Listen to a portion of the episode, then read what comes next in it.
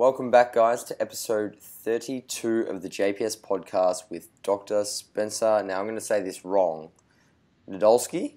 No, that's perfect. Ah, nailed it. I, don't, I usually don't get him in one.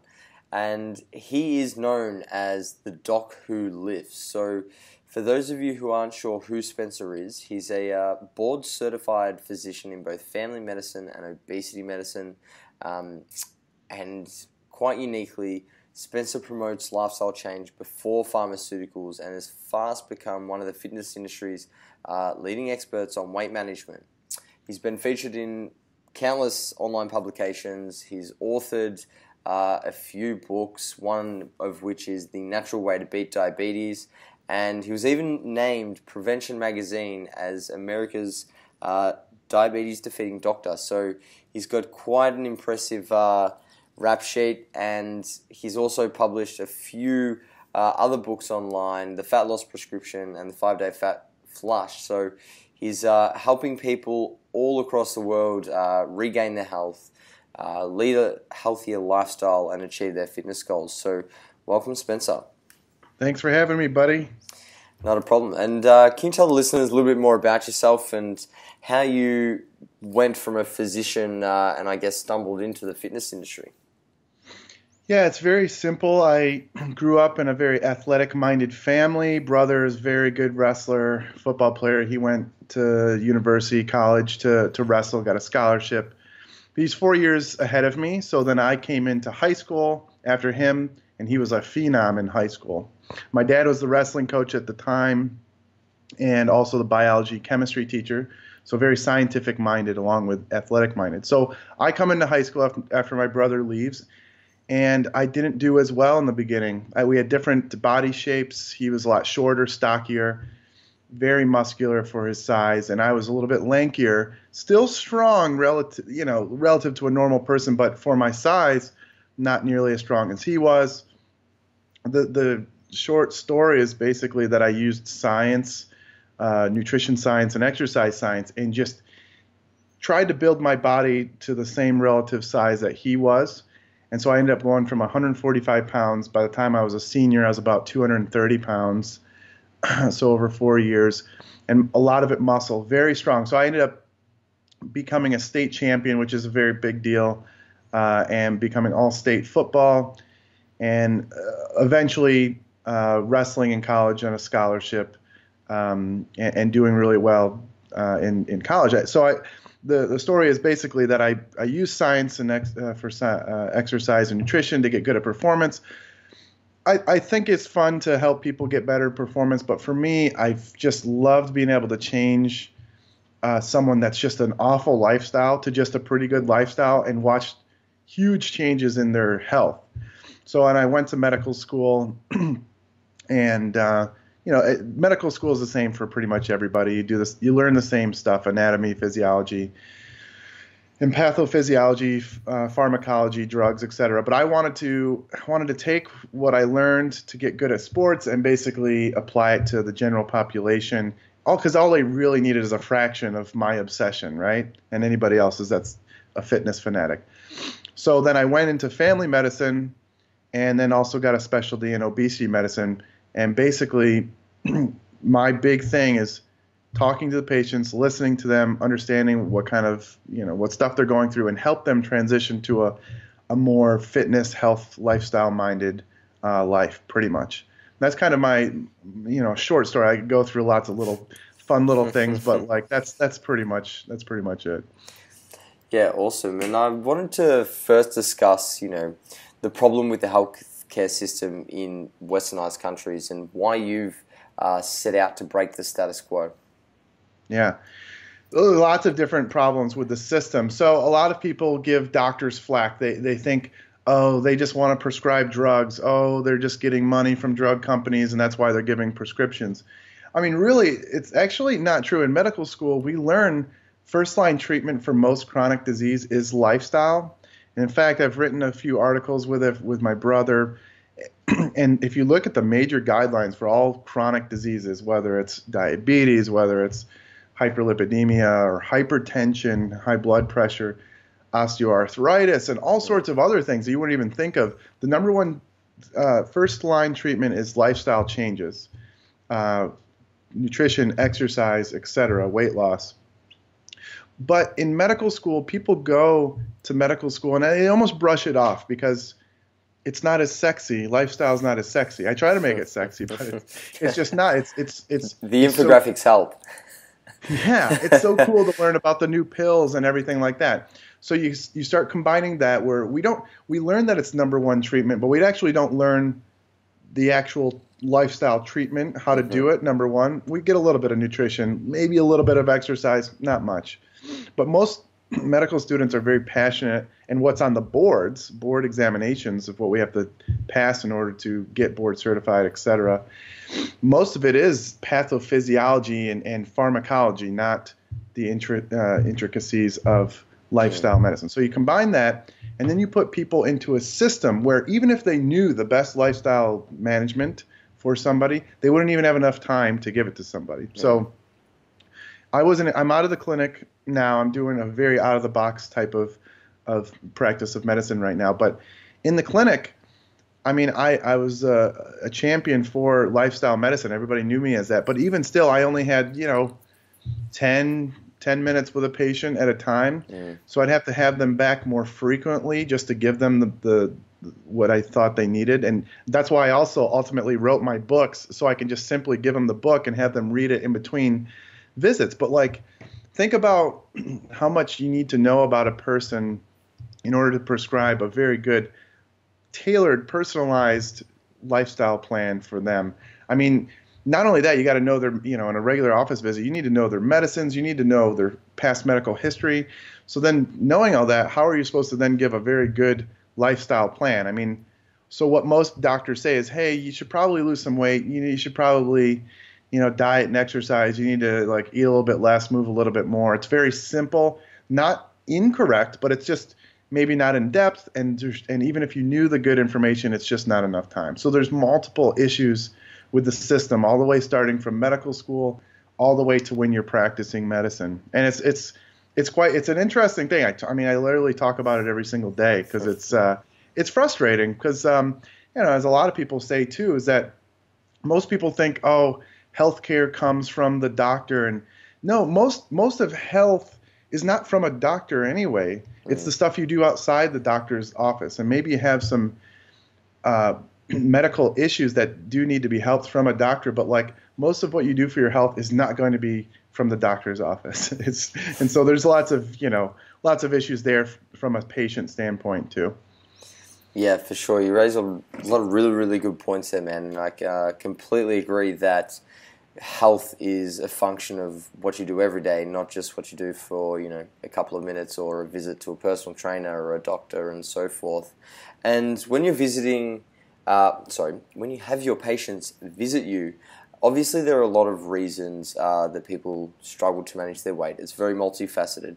But what are the most common uh, problems that people are facing uh, in understanding how to lead a healthier lifestyle and get control of their weight and health? Yeah, you know, it's funny. I, I actually sent out a, I have like 10,000 people on my email list, and I just kind of wanted to see from my social media and from my email list. What what do you find most hard, like the hardest thing about losing weight and keeping it up? I want to get into the minds of people uh, so I can help them better and help. You know, marketing is another thing. Trying to figure out what to say because we're losing right now. You know, people that are science based are losing to these super marketers. They know how to how to how to baffle with BS. You know what I mean? So I, am trying to learn this stuff in order to use science-based information to and and you and be a little bit sexier with it. But in the clinic, there were certain patterns, and then I, you know, me reaching out with these um, questionnaires, trying to figure it out. It's, there's not one major thing, but what I see is a lot of people think it needs to be complicated. A lot of people f- follow very restrictive restrictive non-science based diets like they if you're able to explain and, and simplify something take all the st- unnecessary steps out of a lifestyle plan to make it to, to break down the barriers for somebody to follow it find finding something that's sustainable is also means making it simpler so i always say you got to make it as simple as possible It has to be tailored towards the person. You can say patient uh, patient centered or client centered, client based, whatever you want to say. It has to be. It can't just be based on some imaginary person. It has to be flexible in nature, not too rigid or restrictive. Uh, but it also has to be science based and, and, work. So it, it, it does. You still have to get down to energy balance. Um, and so finding finding the reasons why people can't stick to that. Maybe they've given bad information in the past physiologically and and environmentally, we are driven to to gain a lot of weight or to not lose weight because of the way our genetics are, the way our physiology is, the way our environment pushes us in the wrong direction.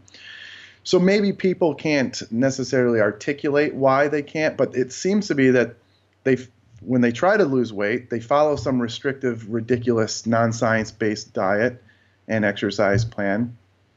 And then they simply cannot sustain doing it, and and and then they give up, and then it's just too easy to go back onto a, a onto the standard way of living life, which is eating a bunch of high calorie foods and not moving much. So I make fun of people that say, you know, just eat less and move more, but essentially we have to find ways to actually we do have to do that from a science based way of thinking but making it as simple as possible, making it uh, so a patient can sustainably do it, and making sure they don't hate their life. And that's really it. But patients don't necessarily know how to articulate that, but um, that's essentially what they're saying when I get these responses. Yeah, awesome. I've definitely seen a lot of similar things uh, in my practice. Obviously, I've been coaching and I've worked with quite a few people now. So there's a lot of uh, commonalities uh, that we're experiencing with people who are trying to, yeah, lose weight, and it's all the more difficult when you're thrown in an environment uh, that we have today. And you mentioned that the advice of eating less and moving more is fundamentally true, but possibly not the best advice. So, what do you see to be wrong with, um, you know, dietitians, coaches, doctors who just say to their patients, clients, just eat less, move more? What's wrong with that? Yeah, no, that's a great question. So, you know, I've written a few articles on this. Other people have said that, and, and what people will ultimately try to say is that you're you're saying that calories in, calories out isn't true, and it's like, no, not at all. I'm just saying we got to figure out. It, just making a sound bite of eat less, move more. It, it, it's it's meaningless. We got to figure out how to actually make somebody help somebody do that in a sustainable manner. So, like nobody knows at least my patients they, they don't have the, the faintest clue of how to actually do that in a sustainable manner so like some people think well i guess i just got to do a paleo diet or i got to do a ketogenic type of diet i guess that's the only way uh, and, and they don't even necessarily understand that's what's actually making them eat less. They just eat less move more. Is not sexy sounding. It doesn't give you a direction or strategy of how to actually do that uh, and making your life not miserable. It's and it's it's almost like the same thing. As a cliche now, but you know what the question is what diet works the best? And i've said this many times but now it's kind of become a another soundbite that's similar to eat less move more is whatever diet you can you can sustainably adhere to it sounds great and it's true but actually making it happen is an, is another question so like um, yeah, telling telling patients to eat less, move more is it's like, okay, now what? Mm. So what do I? How do I actually do that? And so yeah, it's fundamentally true. It's just it's not really helpful. That's all. Yeah, I definitely agree. And it's interesting that you mentioned how your patients are often trying to make things too complex. Yeah. But then here on the other end of the spectrum, we have this, you know, really, really simple advice, which, you know, cannot be misinterpreted in any way, shape, or form. You simply just eat less food and move more. So how do we find that balance? What is you know the best way to you know I guess bridge the gap between having a science-based approach and you know doing what is simple you know because we know that's often the best solution uh, at first yeah. anyway yeah, so ultimately, we do have to find uh, for each individual. I do have to help them. I don't tell them what to do. I we kind of tango. We we we find what's going to work best for them. not too, it's not too patient uh, based or centered because if you do too much of what they want to do, it uh, it won't work as well. And if you do too much of what I want to do, they won't be able to follow it. So ultimately, we kind of find the best path for them, finding ways to reduce the amount of calories they're bringing in, and you know the whole burning calories is a little bit more complex complex because exercise will only do so much. I'm sure you've seen the constrained energy systems and all that stuff. Uh, research kind of uh, talking about, but yeah, if they're very sedentary, doing some sort of going from nothing to something will be helpful, but then ultimately finding ways to reduce their calories. So, mm-hmm. for instance, and I have buckets for each patient, like a patterns for each type of patient that I that I put them in. So, like one patient maybe they just have a completely atrocious fast food diet, right? You don't need to do a, a super overhaul and make their diet a perfect, perfectly like uh, uh, super well balanced macronutrient calorie based diet, you, you basically pick probably their lowest hanging fruit. So if they're going to McDonald's every single day for lunch, that one that person, all you really have to do is find a substitute for that. Hey, could you just make and it doesn't have to be grilled wild salmon and some and some uh, broiled braised um, uh, steamed broccoli and, and and asparagus and you know something like that and a little bit of brown rice. No it does it can you just bring a ham and cheese sandwich and a piece and an apple? Like that's what that's what guys used to do. And and i don't want to say just guys guys and gals.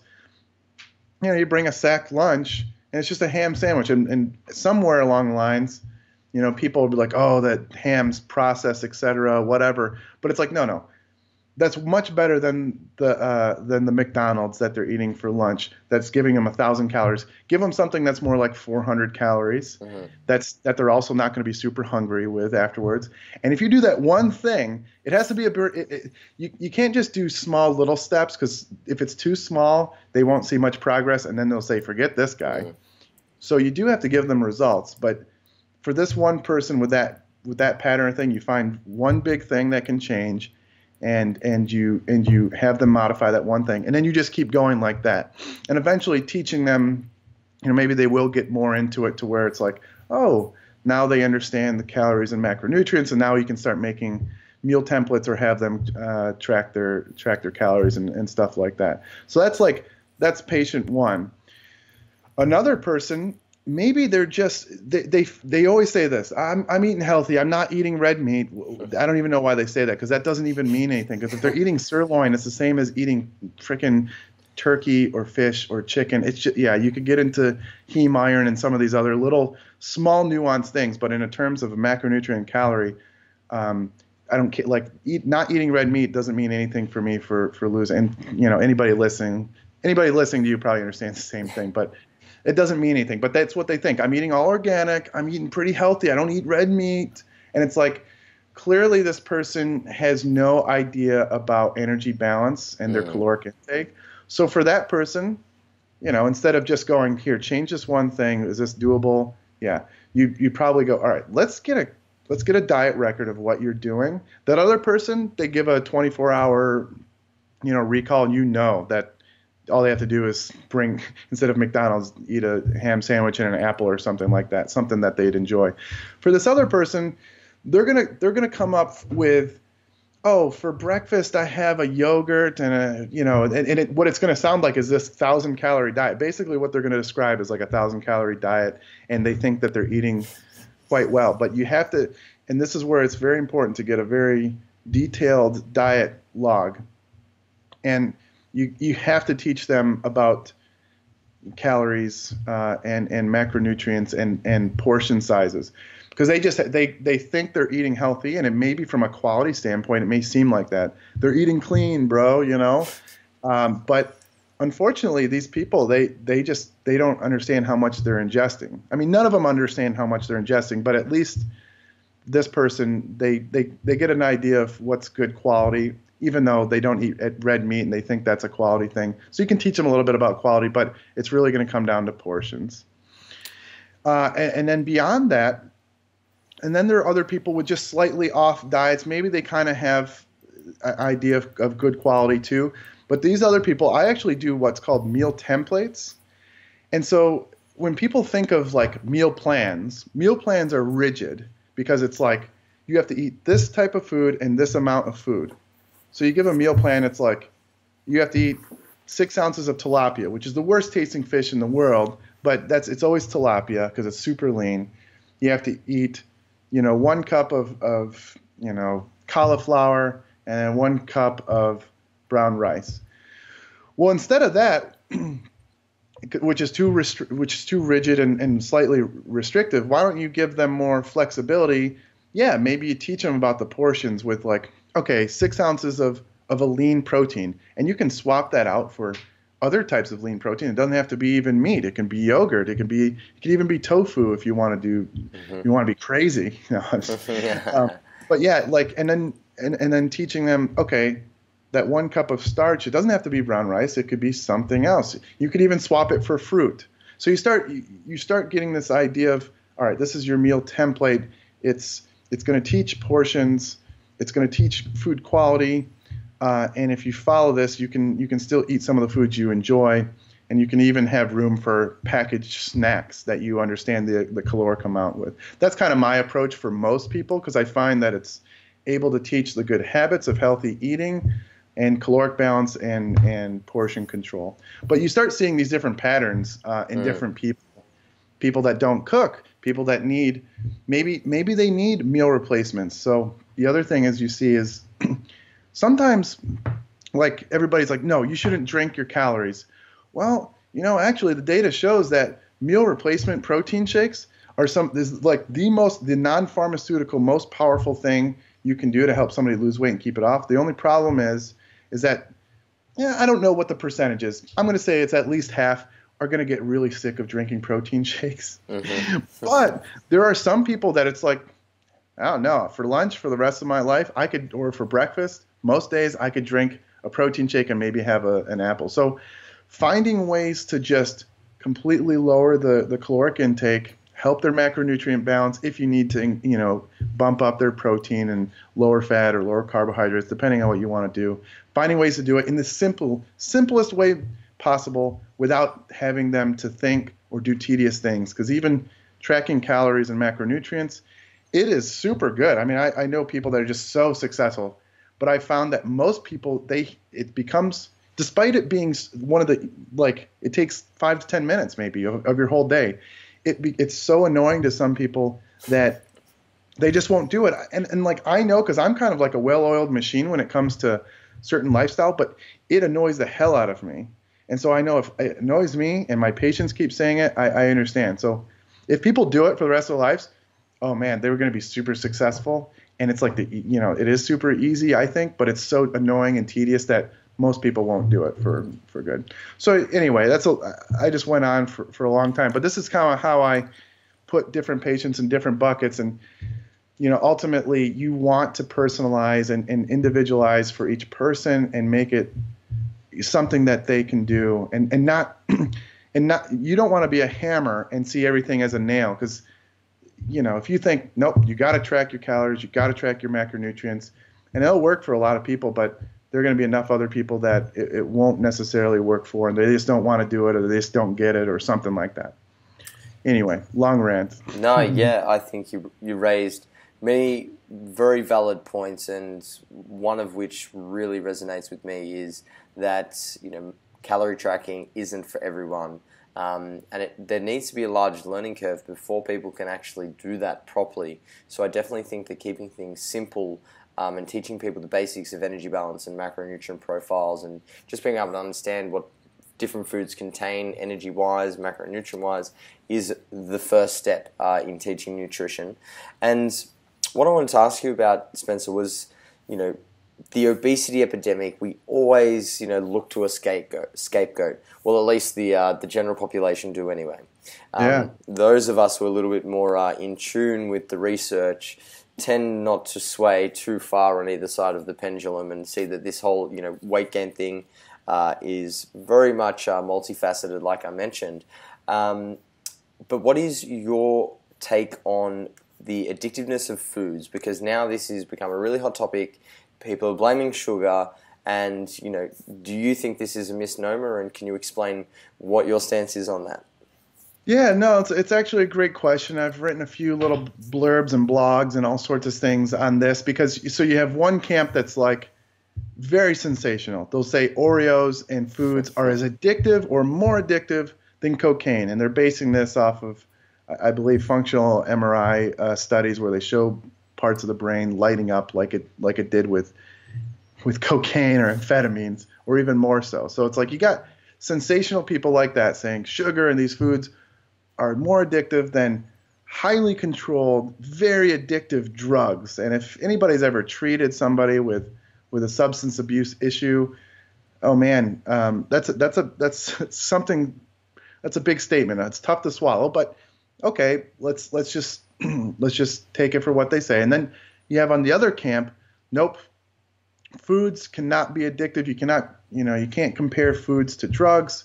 That's ridiculous. No foods are addictive, type of thing. It's like, okay, well, why don't we let's just look at the science here. So these people on one side are saying absolutely opposite, and of course, the the answer is probably somewhere in the middle. So we look at neurobiologists. So uh, uh Dr. You know, I'm sure you know of Dr. Uh, Dr. Guyenet. Um, uh, I don't know if you've had him on the podcast. So he's a neurobiologist. I've gone to multiple since medical school. I've gone to one or two large obesity conferences per year, where a few neurobiologists do some sort of speaking about uh, the brain and how parts of the brain are related to addiction, uh, wanting, liking, dopamine, opioids, this mesolimbic center, the reward center in the brain, and how certain foods may light up that uh, area and how certain people with obesity can have dysfunctions in that area. So you start learning the kind of the nuances mm. of just whether food's addictive versus not, and you start going, okay, there is some overlap maybe of of how drugs work and how some of these foods may have similar properties. So you just keep going and working with patients, they keep saying it's so hard for me to stay away from fill in the blank food, chocolate, sugar. And when they say sugar, it's never table sugar. It's it's it's it's like donuts, it's cookies, it's high carb. I mean, you know, the term hyper palatable, but like just extremely tasty uh, uh, foods that are likely high in starch, sugar, fat, salt, and have good mouth feel and everything like that. Patients, I mean, they swear up and down, I cannot, I just, I, I can't. And so, am I going to tell them, well, you do know that foods are not addictive, so you're an idiot, you're a liar? Or do I say, yep, you're addicted to this food and we have to treat you like that? Or do we go, okay, so this is this is actually what I do. I go, well, okay, so here's the thing. When we start looking at the science, there there are some overlaps in the brain. Now, it's probably not the same thing as a drug addiction. There are some physiological chemical things happening with, you know, and I may even talk about if depending on how much they know, maybe talk about dopamine and and and opioids and everything like that in the brain. But I say, you know, there is some overlap. There are ways to overcome that with behavioral therapies, just like with with drug uh, with drug uh, addiction. You know, there are support classes. There's behavioral uh, therapies, cognitive behavioral therapies. Acceptance-based therapy is something I, I work on a lot, which we can talk about. But but then there are also actually medicines that work in the same parts of the brain that you use for drug addiction. For for instance, alcohol abuse. There's a, uh, a drug called naltrexone that you can use to help people stop their cravings and wanting of alcohol. It blocks uh, the opioid uh, receptors in the brain. So that medicine, and then there's another medicine called bupropion, which is commonly used for depression, but they also found it also works for smoking cessation. It helps people stop their craving for for smoking and nicotine. That works up in the brain with norepinephrine and dopamine. So what they found is that so yeah, we got a drug that works for for smoking cessation. We got a drug that works for for drinking cessation or alcoholism. They've actually combined those two drugs, and that helps with not everybody, but some people with a lot of weight loss, and it helps with cravings with foods, and it works in the same centers of the brain that that are with these drugs. So just to say there's no addiction and then it's as addictive as cocaine is probably not right. What I like to say is these foods may have addictive like properties, and there's a, a, recent review that, that kind of says that, that basically these more hyper palatable It's not just strictly sugar, and it's not just strictly one type of food. It's it's these food with a combination of properties. Make them addictive like. I wouldn't call them addictive. And I don't want to give I don't want to give power to the food. Patients in the moment they still have power. And it's not going to be as as as uh, as this powerful craving as it is to have a drink or maybe uh, amphetamines, you know, meth or something like that. But there, there's clearly a draw. I mean, you talk to these patients, they have a draw, and it's like you still have the power. So you try to empower the patient, take away this idea that that they're completely addicted, but but um, normalize what they're thinking. Don't don't just tell them they're idiots, but tell them no, you what you're feeling is probably real, but you we're we're going to help you empower you to make sure you understand you do have a choice.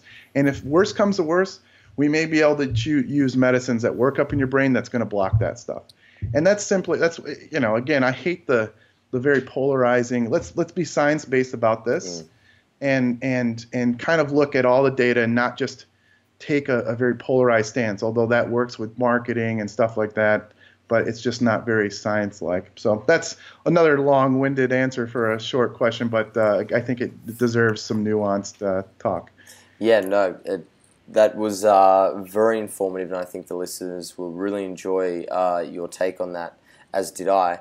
And another very similar topic, uh, which I wanted to get your opinion on and share with the listeners, uh, was how you uh, perceive artificially sweetened beverages um, in health and weight loss, um, whether or not they're safe and beneficial to dieters. You know, what's your take on that, Spencer?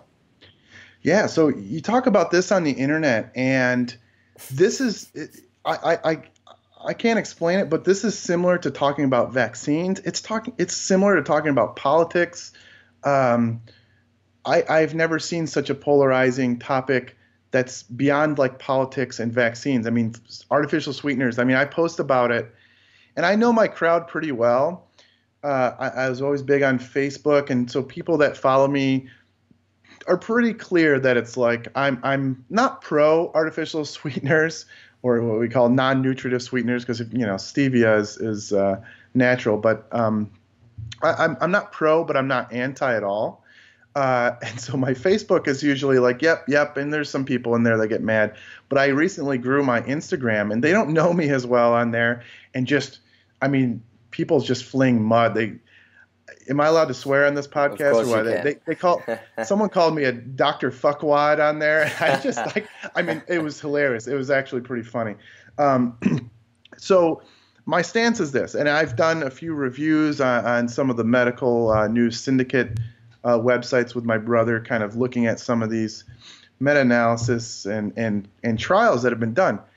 The deal is this: there's actually been studies showing that artificial sweeteners compared to water, you actually do better when dieting, which is seems so counterintuitive because there's so much epidemiological evidence, meaning correlated correlation evidence for those who drink a lot of uh, diet sodas and weight gain prospectively.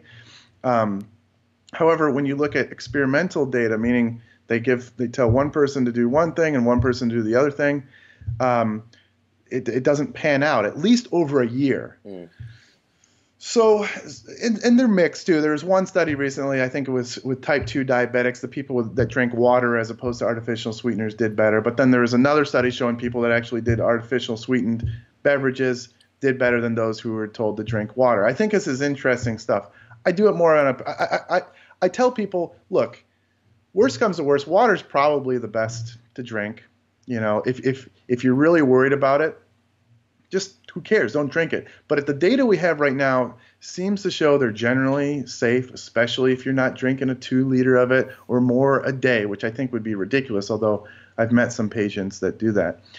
And what what some of these people on the internet say is like, are you kidding me? Regular soda is way better for you than than diet soda. And it's like, um, I don't know if you've seen uh, how how diabetes works, but like you're already cons- you're already eating a really crappy high caloric diet, and you guys are drinking a f- like a, a liter or two liters of regular soda. If you simply switch that for diet, and I've had many patients do it. I don't know, and not maybe not maybe a hundred maybe a hundred. I don't know, maybe not a hundred patients, but definitely combined patients and online followers who sent me stories, who switched out that liter or two liters of regular soda for diet soda. Their their triglycerides go down, their sugar, blood sugars, and, and everything improves, and they lose, you know, 20, 30 pounds maybe uh, over the course of a, a six months or, or, or so. And it's like, oh, so this other person's saying, no, you, if you drink soda, you better drink the regular stuff because those artificial sweeteners are just poison. They're toxic. Well, what what is what exactly is it toxic? I mean, you start talking about different, uh, and there's multiple different artificial sweeteners. So a lot of it, you know, it's it's always aspartame, it's or mm-hmm. sucralose, and and you know they come up with all these cockamamie, uh, you know, theoretical biochem uh, reasoning. But like when you start looking at the science and what actually has been experimented with, it doesn't really pan out. So I, I tell I tell people, look, if you want to look at it like a nicotine patch, you know, when you're smoking and you want to stop smoking, and you don't want to use those drugs that you know, one of them I mentioned, and another one called Chantix. Um, uh, you want to use a nicotine patch, you basically you're still on the nicotine and you're just lowering the dose. So I, I, tell people go to go from regular to diet soda, and then ideally, yeah, you'd probably wean off of that. But honestly, I can't I can't see I don't see anything out there in the literature that says you you should probably have the regular over diet soda. I always say if you're going to drink soda, make it make it diet. Don't make it regular. Um, again, if you're within your caloric balance or whatever, yeah, you want to your one uh, your one uh, one vice a day is a regular soda.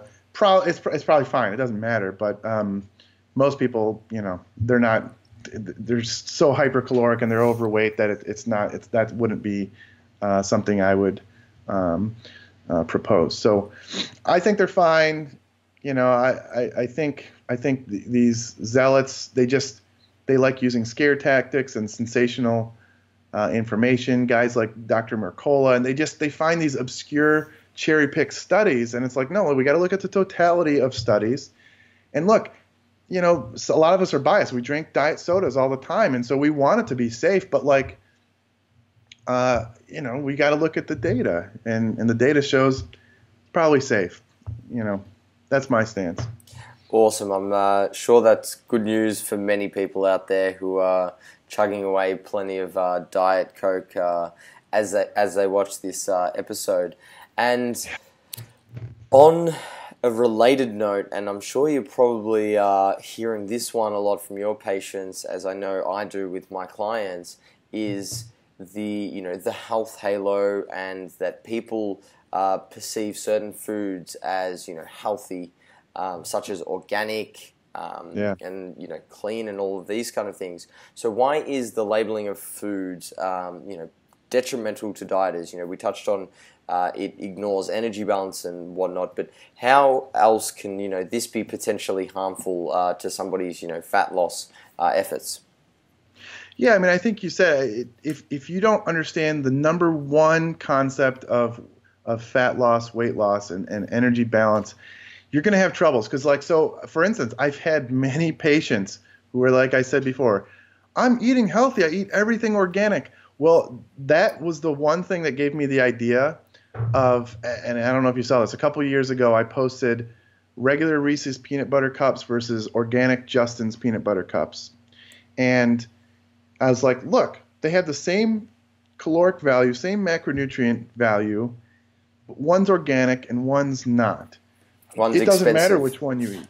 And so and and so the, these and and so that that that that little infographic went viral. And that was like one of the first in the fitness industry uh, that did all these infographics, and that thing, thousands of shares, just thousands all over the internet. And you know, people are like, yeah, but those ingredients in the Reese's peanut butter cups are are bad for you. I'm like, the negligible amount of soy lecithin or lecithin in there, uh, and some of these other things, it's just it's so minuscule. It doesn't. It's not going to matter for fat loss. I personally actually like the taste of the Justins. I'm not even I'm not I'm not mad. It's just the point that these patients really think that because something's organic, they think it, you can just eat a, a, it doesn't matter how much of it you eat. It's it's going to somehow help you lose weight. Gluten free, fat free, even that's kind of one of the things that got us in trouble. You know, 20 years ago, everything went look, this doesn't have any fat, so it's good for you. Yeah, just eat a bunch of Twizzlers. I remember I used to eat Twizzlers, these special. It said fat free, and I was like, oh yeah, sweet. This is ridiculous. I could eat a ton of those things. Um, but if if you don't understand the the the common or the the normal principles, the scientific principles, it doesn't have to it doesn't have to be complex. You just need to know the simple little bits of it. These health halos can be dangerous. Um, trying to think of a few other things. You know, cholesterol free, anything free, any any you know anything like that. That's just trying to make you think that it's it's necessarily good for you, and it, it may be fine for you, but uh, these health halos just they, they don't they don't help. I think understanding the the principles would help a lot more. Yeah, for sure. I definitely agree with uh, everything that you said there, and labeling food uh, can be the start of you know a really unhealthy relationship with food as well, which we know uh, is very much uh, a big player in our ability to manage weight long term.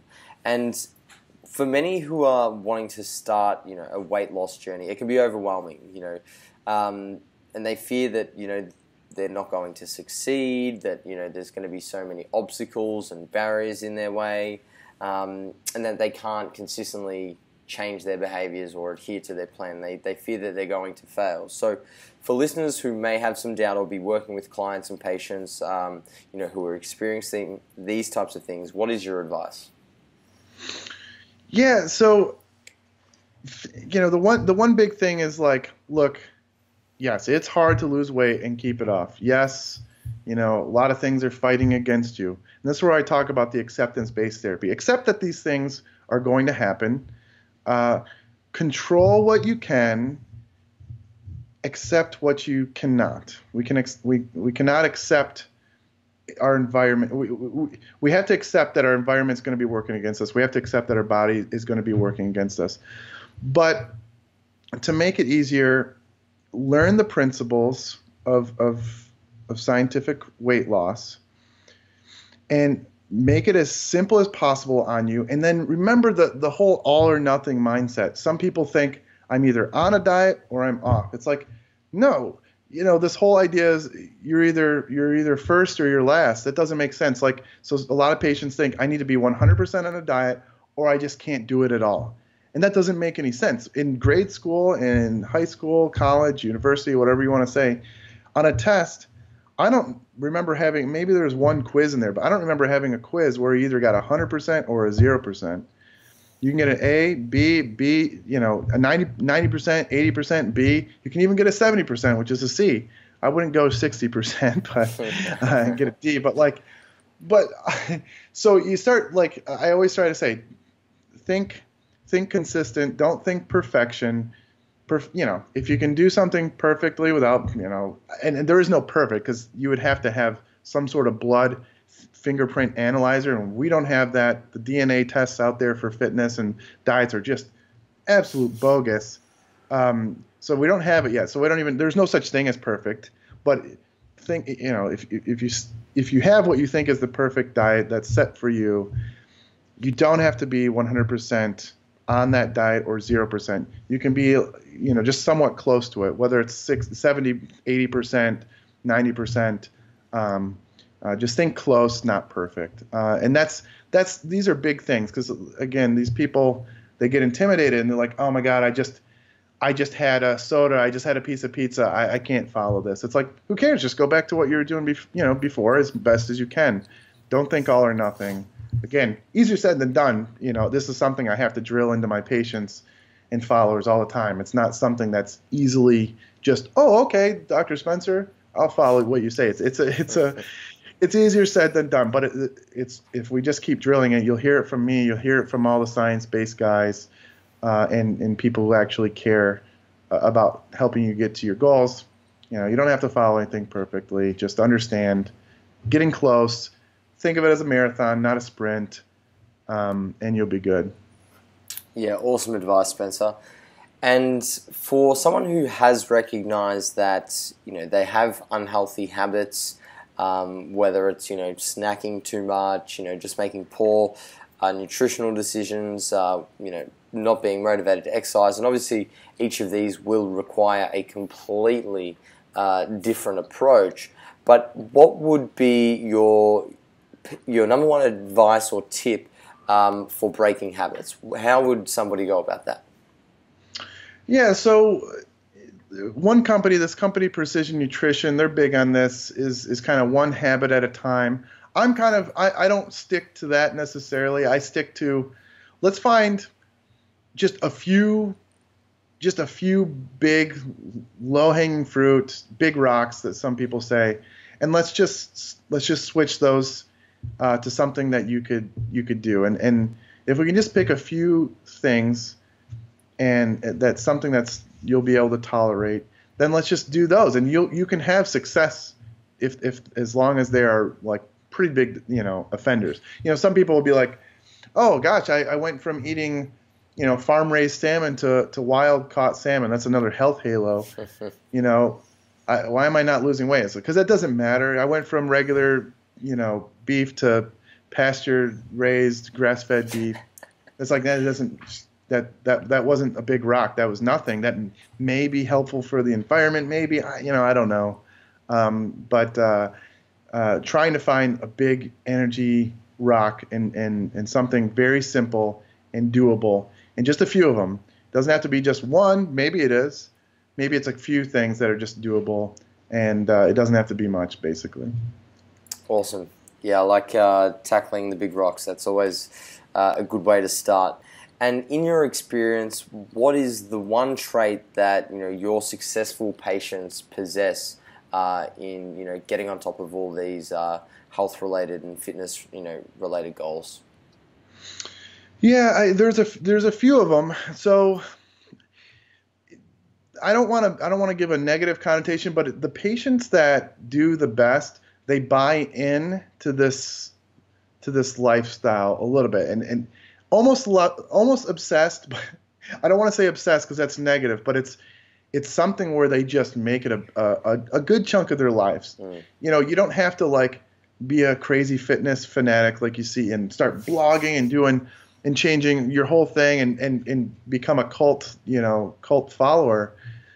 However, I will say that the patients that do the best, they there's something about it that they just buy in and they're just like, yep, this is this is a part of my life now they maybe there was something you know they, they just were missing this part of their life and again i, I don't I, I feel like people that become too obsessed there's a problem there because that can give some mental anguish and and mm. obviously can put some put some issues strain on, on family dynamics social dynamics friends and whatever but if they if people make it a decent chunk of their life without going so far as maybe becoming obsessed in the negative way they're the best. And it's not any one thing. It's sometimes it is maybe counting calories. Sometimes, uh, you know, one of the things is like, oh my God, I love lifting weights now, and I love eating my meal template. This is my template, or yep, got my shake for the day and my fruit.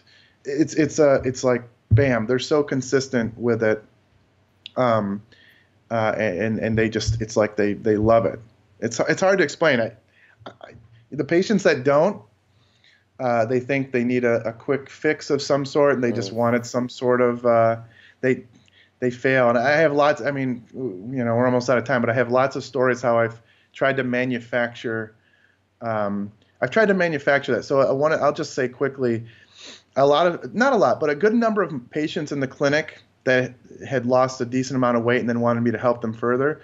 They were very successful on something like the 21 day fix or one of these Beachbody programs like P90X it gave them it gave them the boost to to help them start, and then I helped them kind of finish. not every patient did that, but enough to where I want. I was like, I wonder if I could manufacture this. So I actually created, you know, you mentioned the five day fat flush, and I created something called a 27 day fat loss prescription. It was supposed to be kind of based off my book, but a more rapid fat loss mm-hmm. plan. It worked for a lot of people, except that we're I got a, I got too many people that were in this quick fix mindset and so it didn't backfire because I got, got a lot of people doing doing exactly what I wanted. That same rapid fat loss with a big win out the gate, and then realizing, oh yeah, I actually got to make this a part of my lifestyle. I got enough of those to be like, okay, it wasn't such a loss, but I got too many of the it it, it marketed too much to the the the quick win, uh, quick fix mindsets. To it, it it actually it rubbed me the wrong way to where I'm like I'm completely changing what I'm going to do. Um, so like so and I don't I don't even I don't even know if it would matter because maybe I would like maybe if I didn't market it that way I'd still get the other people that would still trust me and maybe I wouldn't have gotten those quick fix. But if somehow I can convey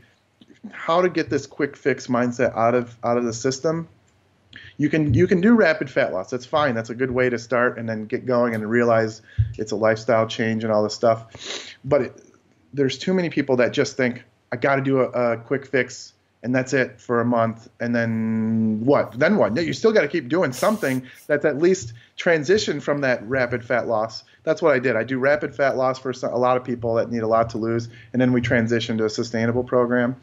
Uh, but some of these people they just i don't know they, they feel like i got to do this and then and then it's like well wait what do i do now? I, can i just go back to before? It's like no no and then i get you know i get frustrated so um, again so what the, the the failures are the ones that think they just need to do something for a month and that's it. I I really like that. It's a lifestyle. It isn't just something that we can achieve, uh, you know, tomorrow or in a couple of weeks. And I think that you're spot on in approaching things for those who need it in a very uh, rapid manner to get that buy-in, and then you know it does give you a bit more power and control uh, in a sense, to be able to transition into something that's more flexible, sustainable uh, yep. over the long term. Spencer, my final question for you is Does the doc who lifts drink alcohol? What's your favorite drink? And what are your recommendations to your patients on alcohol consumption? Yeah, I do. I, I do drink. Like I actually seldomly drink. I don't know some of the listeners. I don't know if they if they were at the fitness summit a couple years ago. I drank a little bit too much tequila and had to uh, uh, evacuate my my system. Um, but yeah, I, I my favorite drink. I actually like a good Bloody Mary.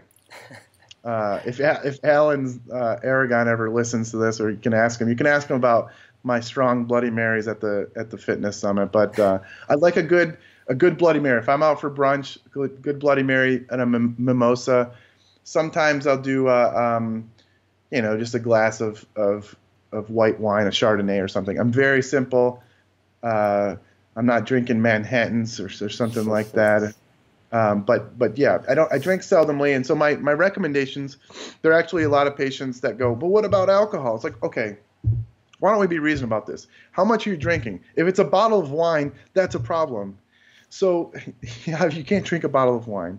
No, the the general recommendations are for women the equivalent of one drink, and for men, the equivalent of one, maybe two drinks. And I stick with that. I, I from a health standpoint, not just from fat loss, from just strictly health, I, I stick with that. If they're not, if they don't like the drink, it doesn't make a difference.